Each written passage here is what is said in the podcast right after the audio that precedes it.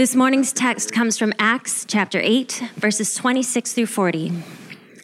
Now, an angel of the Lord said to Philip, Rise and go toward the south to the road that goes down from Jerusalem to Gaza. This is a desert place. And he rose and went. And there was an Ethiopian, a eunuch, a court official of Candace, queen of the Ethiopians, who was in charge of all her treasure. He had come to Jerusalem to worship and was returning, seated in his chariot, and he was reading the prophet Isaiah. And the Spirit said to Philip, Go over and join this chariot. So Philip ran to him and heard him reading Isaiah the prophet and asked, Do you understand what you are reading? And he said, How can I unless someone guides me? And he invited Philip to come up and sit with him. Now, the passage of the scripture that he was reading was this. Like a sheep, he was led to the slaughter, and like a lamb before its shearer is silent, so he opens not his mouth. In his humiliation, justice was denied him. Who can describe his generation? For his life is taken away from the earth. And the eunuch said to Philip, About whom, I ask you, does the prophet say this? About himself or about someone else? Then Philip opened his mouth and beginning with this scripture, he told him the good news about Jesus. And as they were going along the road, they came to some water. And the eunuch said, See, here is water. What prevents me from being baptized? And he commanded the chariot to stop, and they both went down the, into the water, Philip and the eunuch, and he baptized him. And when they came up out of the water, the Spirit of the Lord carried Philip away and the eunuch saw him no more, and went on his way rejoicing. But Philip found himself at Azotus, and as he passed through, he preached the gospel to all the towns until he came to Caesarea. Please join me as we pray God's blessing on this morning's message. Father, I thank you for the good news of Jesus Christ. I thank you for his sacrifice, for his death, for his resurrection that gives us new life. We ask now your anointing on Pastor Tom as he delivers your word. Prepare our hearts to hear it. In Jesus' name, amen.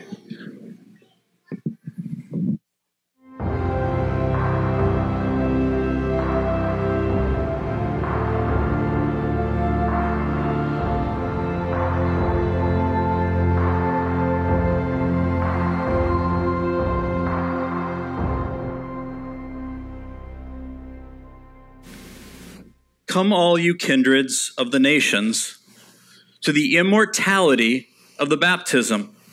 I bring good tidings of life to you who tarry in the darkness of ignorance. Come into liberty from slavery, into, into kingdom from tyranny, into incorruption from corruption. And how, you may say, shall we come? How? By water and the Holy Spirit. This is the water in conjunction with the Spirit by which paradise is watered, by which the earth is enriched, by which plants grow, by which animals multiply. And to sum up the whole in a single word, by which man is begotten again and imbued with life. In this also Christ was baptized, and in, it, and in this the Spirit descended in the form of a dove. This is the Spirit that at the beginning moved upon the face of the waters. By him the world moves by him creation consists, and all things have life, who also work mightily in the prophets and descended in flight upon Christ. This is the Spirit that was given to the apostles in the form of fiery tongues. This is the Spirit that David sought when he said, Create in me a clean heart, O God, and renew a right spirit within me. Come then, be born again, O man, into the adoption of God. And how, you may say? If you cast away the armor of the devil and put on the breastplate of faith, just as Isaiah says, wash yourselves and seek judgment, relieve the oppressed, judge the fatherless, and plead for the widow. And come, let us reason together, says the Lord. Though your sins be as scarlet, I shall make them white as snow. And though they be like crimson, I will make them white as wool. Do you see, beloved, how the prophet spoke in advance of the purifying power of baptism? For he who comes down in faith to the laver of regeneration renounces the devil and joins himself to Christ, and den- who denies the enemy and makes confession that Christ is God, who puts off the bondage and puts on the adoption. He comes up from the baptism, brilliant as the sun, flashing forth the beams of righteousness, and which is indeed the chief thing. He returns a son of God and joint heir with Christ. These are the words of Hippolytus in AD 225. Today represents one of the great days of the calendar year uh, for the Mercy Hill Church family. As I said earlier, this is, this is Baptism Sunday. Every year we come together every year we uh, we come together for this uh, for this uh, rite for this for this sacrament of the church that has been since the very beginning, since Jesus Christ instituted it for us. Um, it is a wonderful time. It is, an, it is, an, awesome time where we gather together and we celebrate what God has done in the lives of people. And so I, I would encourage you guys, uh, make sure you're there. Um, we'll be gathering over at uh, Bayview Park um, and uh, starting to eat probably, probably, about 1245. And baptism will take place around 115, 130. Uh, God's given us a good, good day for it. Um, it's hot enough that when I get in the cold water, it, uh, it, it might be refreshing instead of freezing. But make sure you guys take this opportunity uh, to be a part of it because this is such a special moment in the history of the church. And, and that's the reason why I bring to this morning this quote um, from an early church father. Because I want to establish the, the great importance, the, the, the, the foundational expression that water baptism has been throughout the church's history. Um, a level of importance, a, a foundational expression that I really feel has, has, has been softened over the years. Um, for so many, the act of water baptism is, is kind of a convenience thing. It, it's a when I'm ready to do it thing, when I have the time to do it, when it, when it fits into my schedule, when it seems to make sense for me. We, we, we, we, we walk in faith, we walk in, in, this, in, this, in this Christian understanding for years, and we, we never enter into the, to, the, to the sacrament of, of baptism. I can even think back from, what, from when I was a kid. Um, I gave my heart to the Lord really early on. I was probably about seven years of age, and um, it was a Sunday night service. And I remember specifically that it, that it, was Sunday night service. They had an evangelist there who, who also happened to be a, uh, he was a ringmaster of the circus um, which might go to explaining why my walk in the Lord has been what it's been over the last uh, few years. Um, but I remember seven years of age coming forward and, and giving my heart to the Lord. And, and as I began to understand baptism, starting at the age of nine, I, I, I, I began to ask my mom every, every, every time the opportunity arose, Mom, I want to be baptized. Mom, I want to be baptized. Mom, I want to be baptized. Mom, I want to be baptized. And um, and my mom was in this in this mode of saying, "Well, I want us all to be baptized together." So when everybody's ready, and so for six years, for six years, like I would ask my mom to be baptized, I would ask my mom to be baptized, I would ask my mom to be baptized, and and I think there's a reason for that. I think because there was something I, never really understood until I began to understand the, the, the foundational importance of baptism. it was it was beautiful that we as a family we did. We as a family uh, on Sunday night we we all got into the the big tub, you know, in the front of the church, and uh, one after another from from my brother to me to my sister to my mom and my dad. And my mom actually it was too high. Um, and it was cool. But I really feel as though we view water baptism not in the way that it was viewed um, in 220, uh, 220 AD, or even in the way in which we see it here amongst um, in the in the text we read this morning.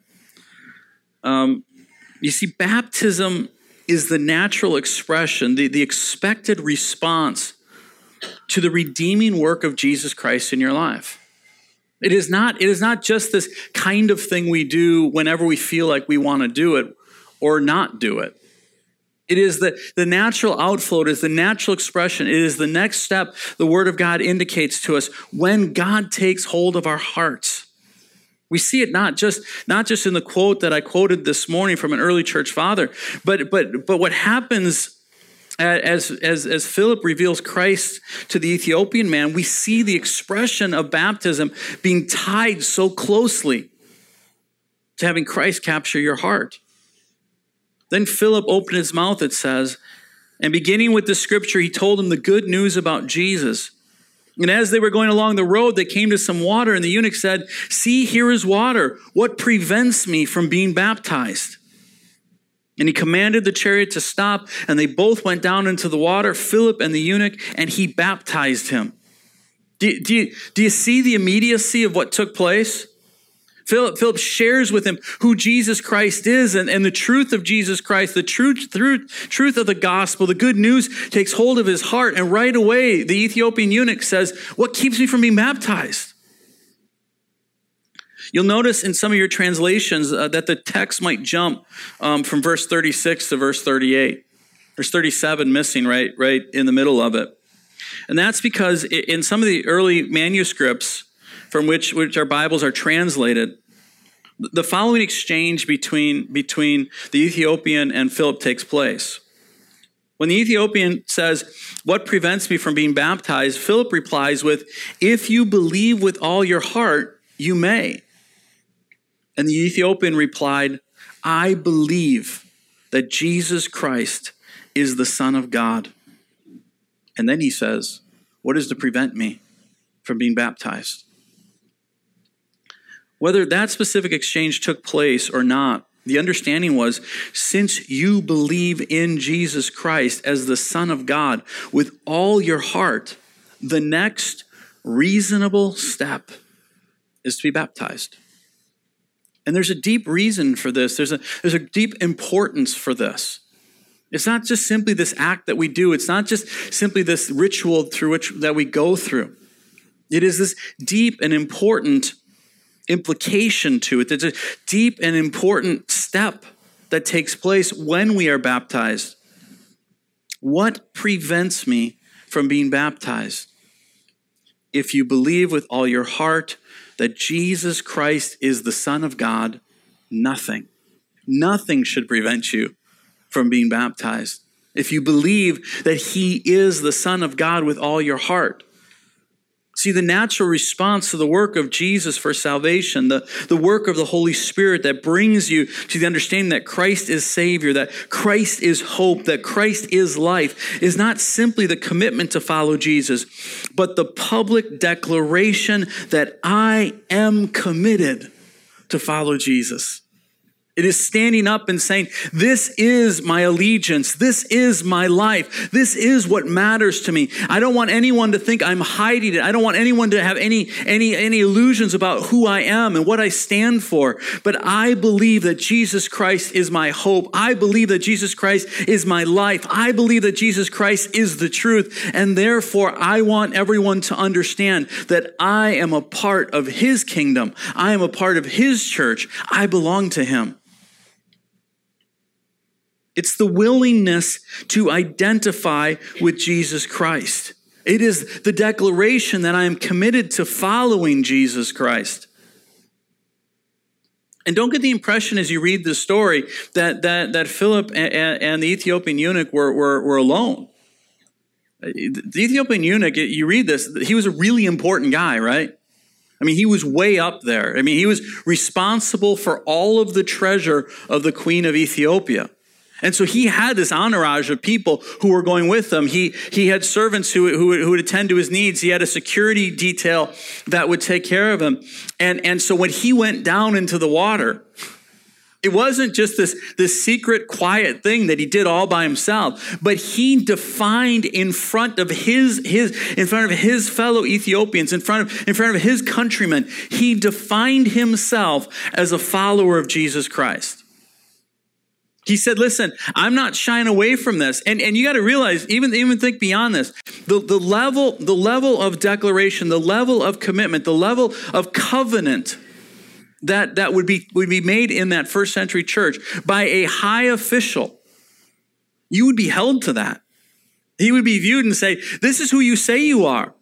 This is who you say you are. This is the commitment you say you've made. Are you living that commitment? Are you, are, are you engaging in that commitment? Is this a part of you truly and deeply? Or was this false? Was this a lie?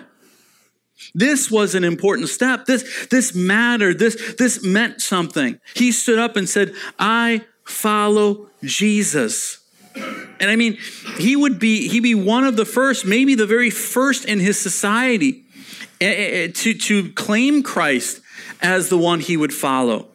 And he did it in, in front of all who were there. He did it in front of all who would go with him into his nation to be able to say, you know what he did? Irenaeus writes in 150 AD that this Ethiopian eunuch went back to his country and became a missionary and began to preach himself the good news of Jesus Christ and most likely began to baptize his, his countrymen into the faith of Jesus Christ. Baptism was the public expression of a very real internal commitment, a very real internal change.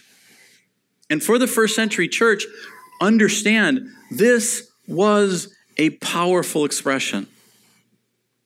See, we're gonna we're gonna go out of here after second service and we're going to go down uh, to the to, to the park and we're going to we're going to cook out and we're going to barbecue and people are going to drive by and some people are going to go oh that, that's a church over there. They're doing their thing and we're going to go down to the water and we're going to wander into the water and there's going to be we've had this before there's going to be boats out there and they're going to blow their horn at us and they're going to wave at us and people are going to see what we're doing and and everybody's going to understand that this is a church doing a baptism and we'll all dry ourselves off and we'll all get our cars and we'll all go home and nothing we did there will have put our lives at risk.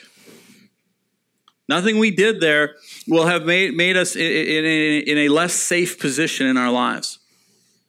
But when the first century church stood up and said i follow jesus that was a deep commitment there, there was the fear. There was, there was the very real sense that, that they could end up in prison because of this, that they could end up, that they could end up beaten because of this, that they could end up dead because of this.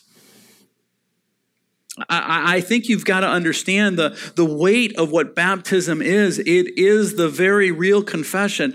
I will follow Jesus no matter what it costs me. I want everyone to know I'm a follower of Jesus Christ. So many of us spend so much of our lives hiding our Christian faith. Wanting, wanting to pretend that we're not really Christians, wanting to pretend that, that, that, that we aren't really Christ followers because we just want to blend in with everyone around us. We want it to be okay. This, is, this was a commitment that was made to say, I follow Jesus, and there's nothing about it that is going to be changed. I am not turning back, I'm following him. There are people even today that can identify deeply with the first century church. I remember talking to a missionary friend of mine about a friend uh, that was out, and they they led um, this young man was led to Christ, and he came from a from a culture in which in which Christians were violently oppressed. And he came to Christ, and he gave his life to Christ, and he made the de- declaration that he wanted to be baptized. And, and, it was it was very known that as he would make this public expression, the, the, the word would get around that he was a follower of Jesus Christ. But, but he believed deeply in his heart that he needed to make the declaration I follow Jesus. That I can't be ashamed of, uh, of my relationship with him because of so much that he's done for me. And, and when he went to say goodbye to his Christian friends and go back to the village he was going to, he, he literally believed he was saying goodbye to them for good because his full expectation was that the word would get back to home and he might suffer even death for his faith. He, he didn't keep it quiet. He, did, he didn't hold it in because he was so deeply convinced of the truth of who Jesus Christ was. It's not a truth you bury. It's not a truth you hide. It is the public declaration. I follow Jesus. I bring this up because I think it is something that each one of us really deeply needs to think about and understand for our lives. This is Jesus is precious. Jesus is worth declaring. Jesus is worth being committed to. This was what the first century church was saying. This is, this is what they believed and this is, this is how they lived themselves out. In our series Unstoppable, we've been examining the, the attributes, the attitudes, the actions of that first century church. That first century church that, that so changed the face of the earth. And in doing so, we've been challenged to emulate this example. Whether it's the unity that was declared very early on, that they were of one accord, that they were together with a singular purpose of knowing Christ, of spreading the word of Christ or, or, maybe it was, or maybe it was the declaration that they were, that they were obstinately committed constantly to prayer, seeking God, seeking a touch from Him, seeking in community this relationship with God. And then we discovered how the Holy Spirit poured Himself out and they were given the Spirit and they moved in the Spirit and they weren't afraid to go forward and declare the name of Jesus Christ in all circumstances, all situations, because what we learned is they believed that Jesus was the answer. As we've walked through this, we have seen in their lives what it means to be that church that changes the world. We have been called to emulate the heart and the devotion of the early church. And so their actions, their heart, their attitudes should be ours also. To follow Christ. And the first Christians, publicly express this devotion. A devotion that is born of the inward transformation brought by the Holy Spirit. This action, this devotion should be something we emulate. Understand this. If you have followed Jesus in baptism, that's what you did. That's what you did. If you're here this morning and you gave your heart to Jesus Christ and you made the decision that you were going to follow him in baptism, what you said was, I am declaring my devotion to follow Jesus. I'm making a commitment. I'm standing up before my brothers and sisters. I'm standing up before the entire world, even those who might deny Christ. And I'm saying, I follow Jesus. A public commitment to your relationship with Jesus Christ you have joined yourself publicly with who Christ is. I would ask you this question How much does that truth weigh on the life you live? How much does that truth, how much does your standing up and publicly declaring, I follow Jesus, I'm a follower of Christ, I put my foot in his footprints, I, I, I walk the path that he walked, I am a follower of Jesus Christ.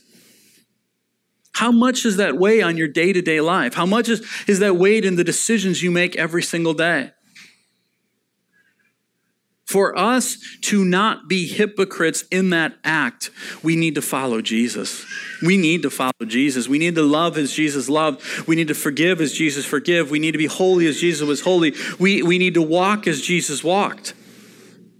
This was our declaration. This was our commitment.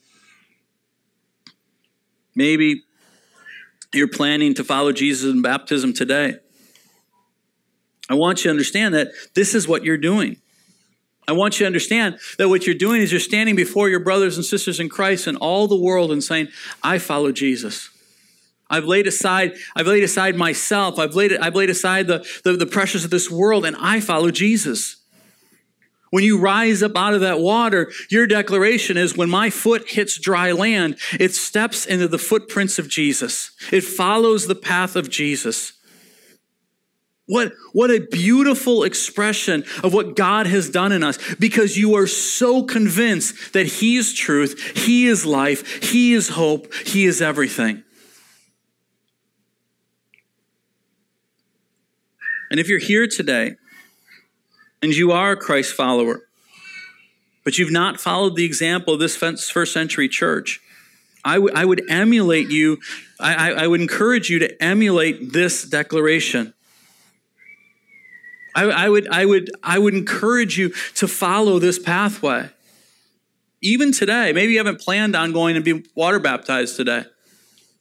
But if you are a follower of Jesus Christ, man, the, the call, the, the, the, the, the, the, leading of the Spirit is that we go in, into that, well, those waters of baptism, we rise up with a public declaration that I am a follower of Jesus Christ. I want to remind you of the words of Peter in Acts chapter 2 at the birth of the church, where he says, Repent and be baptized every one of you, in the name of Jesus Christ for the forgiveness of your sins, and you will receive the gift of the Holy Spirit. For the promise is for you and for your children and for all who are far off, everyone whom the Lord our God calls to himself. Do you know who the, those who are far off are? You and me.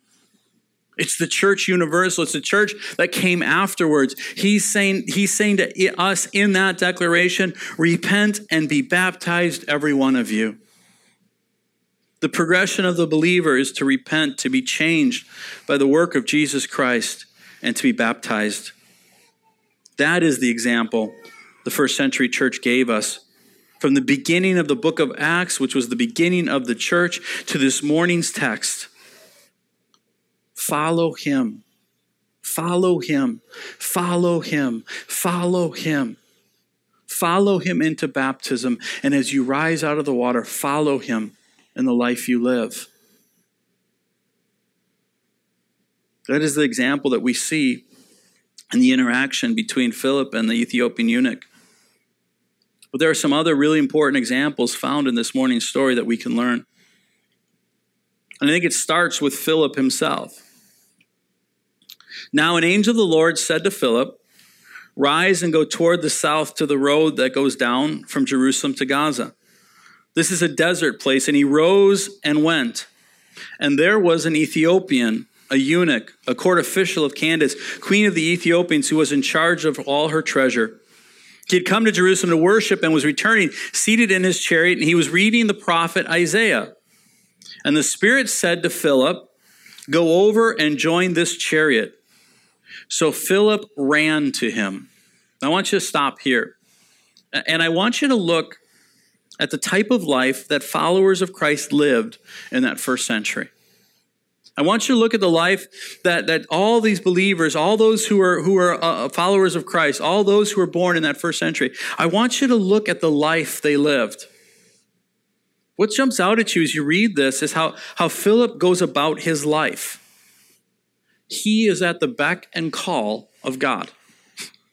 He's at the beck and call of God. Like, like God speaks to him and says him to do something, and what does he do? He goes. I mean, it starts with an angel showing up. So, I mean, an angel shows up in your bedroom and says, "Go and do something." You might go do it, right? Because that's pretty. That's pretty. That's pretty big. But but even as you read that, what happens with the angel is the angel just says he just says, "I want you to go to this place." He never tells him what he's going there for. He never never says anything to him about exactly what it is he's going to do. The angel shows up and says, "I want you to go to this place." Now, like I say, for some of us, angel shows up, we're going to do it. Some of us, we're going to take the covers and put them over our head and pretend that they're not there, right? But he didn't do that. He like he's like I'm ready to go. All right, you want me to go? I go. And then what you see, then what you read is after he goes, after he goes, it says what? And the Spirit said to Philip, "Go over and join this chariot."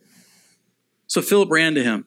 What, what is said here is it's not, it, now we're not in an angel place anymore, right? It's not this angel who shows up. It is simply the Spirit of God speaks to his heart.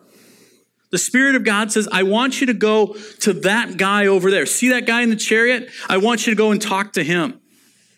And, and what is amazing to me as I read this, what does it say? The Spirit spoke to him, and what did he do? He ran. He ran.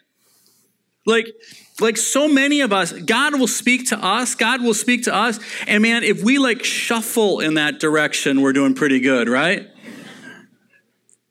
I mean, a lot of us, a lot of us, we're we're like, we're like, he didn't say that. He didn't, he didn't say that. Right? Like we hear this, we hear that we hear the Lord lead us to do something, and I, I mean, and, and I want you to put yourself in this situation. I want you to put yourself in this place. We're, we're talking about he's asking him to run up to this guy who's in this chariot, who very clearly has a lot of money, who's completely and totally outside of his cultural uh, uh, comfort zone. This is a guy who is a Jewish Christian. This is a guy. This is a guy who, as a result of his growing up, as a result uh, uh, uh, of his of his faith, was taught that that guy's unclean. That guy's unclean. You can't even interact with him, really. But when the Spirit of God said go, he ran. And he ran to that man and he stepped and I mean again, here's this guy who's clearly got money. He's got this whole entourage around him. He's got all these people there and there was little there was no fear. There was little hesitation. There was no hesitation. The guy ran to him and said, God wants me to speak to this guy. I'm speaking to this guy. There are two really important things I, I want us to draw from this. First of all, I want you guys to remember this the Spirit speaks. The Spirit does speak still. The Spirit, the, God is not a silent God. God is not a dead God. I, I've said this before. One of the important things that we need to understand about the teachings of Scripture all throughout, from the Old Testament to, to being adopted into the New Testament, is we serve a living God. The Bible describes our God as not silent. He's saying he's not like he's not like those, those gods who have carved out of wood. He's not like those gods who have been fashioned with precious metal that just sit there and do nothing. We serve a living God who by the power of the Holy Spirit is still speaking to us today. You have got to be open to the leading of the Spirit. You've got to open your hearts and your minds and position yourselves in a place in which you understand that God is speaking. God speaks to us in accordance with his word and in accordance with his purposes. This is one of the things that whenever whenever whenever we talk about this type of thing, it's important for you to understand something. God's not giving us a new revelation. He's giving us a leading for our lives. It all fits within the, his word. God's never going to tell you something that's counter to his word. But he's still active in the lives of individual, individual believers, saying, I want you to go and talk to that man over there. I want you to say to this person these words. I want you to go and take that position. I want you to go and, and go to that situation. I want you to trust in me in this moment and give. The Holy Spirit is still speaking to us today. And it's an important thing for us to understand and to be open to. And second, what I learned from this is Philip obeyed. Period. No hesitation. Go over and join this chariot. So Philip ran. What we understand from this is that we as believers, as, as it was in the first century, need to be this even now. We have to be open and obedient, open to the reality that the Holy Spirit speaks to God's church. You know what this requires? It requires us to be in prayer. It requires us to be in His Word. It requires us to be in the fellowship of the believers so the Spirit has opportunity in our lives to speak to us, to give us direction. We have to be open to the leading of the Holy Spirit, and we have to be obedient to the words that He speaks. You have to obey when He tells you to go. You see, the church that is absent this, the believer that is absent this, will not be dynamic, but it will be static. We will stay in our understanding. We will stay within our wisdom. We will stay within our thoughts. Whatever we have, whatever I've got, whatever I think is what we will live out.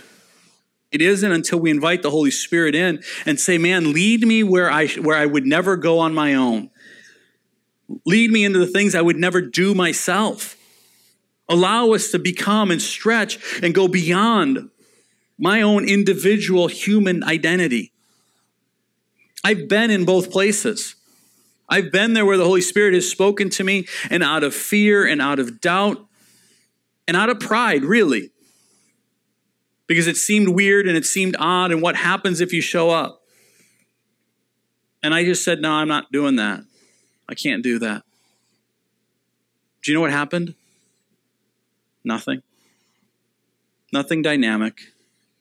No, nothing, nothing amazing, nothing beautiful. I just drove away. And I've also been in that place in which the Spirit of God has spoken to me. And He said, As you're standing here, I want you to say these words to that person. And as I stood there, I thought, man, these, these words could be offensive. These words could be accused, could be taken as accusatory.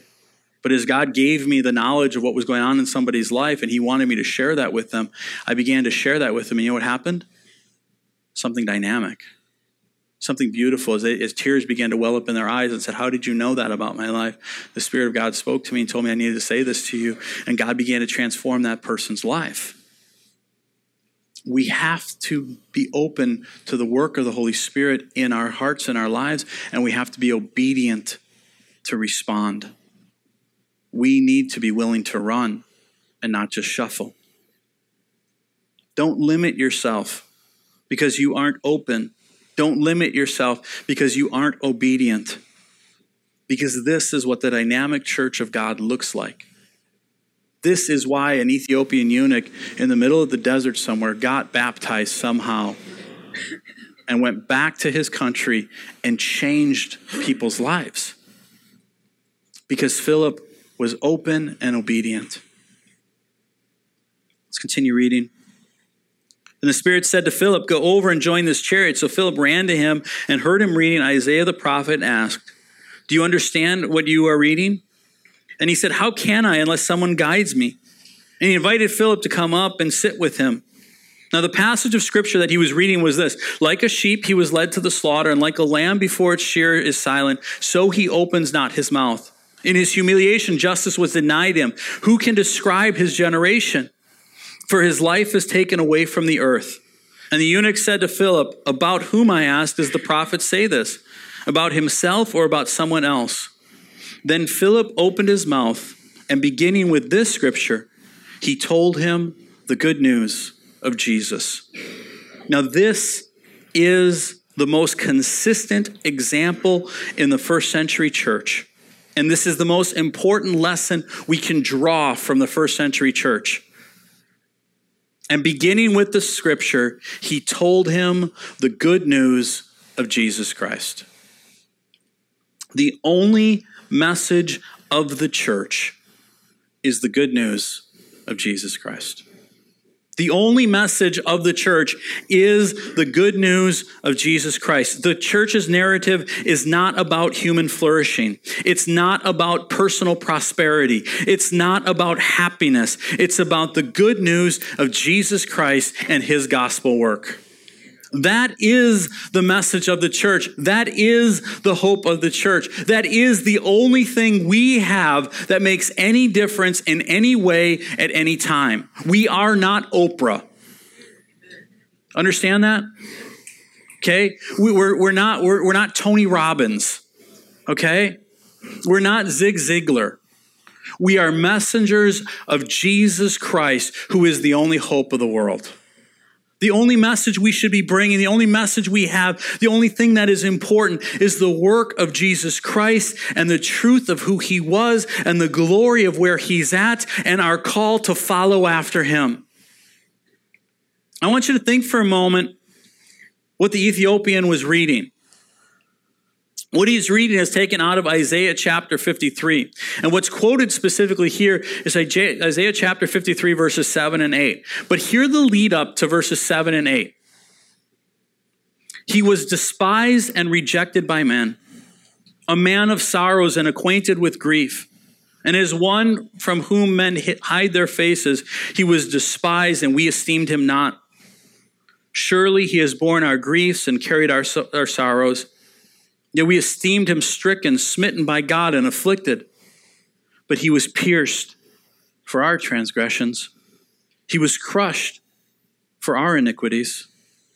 Upon him was the chastisement that brought us peace, and with his wounds we are healed. All we like sheep have gone astray.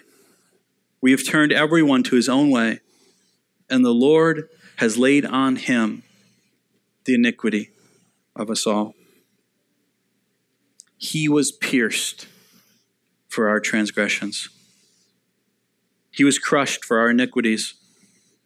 Upon him was the chastisement that brought us peace, and by his wounds we are healed.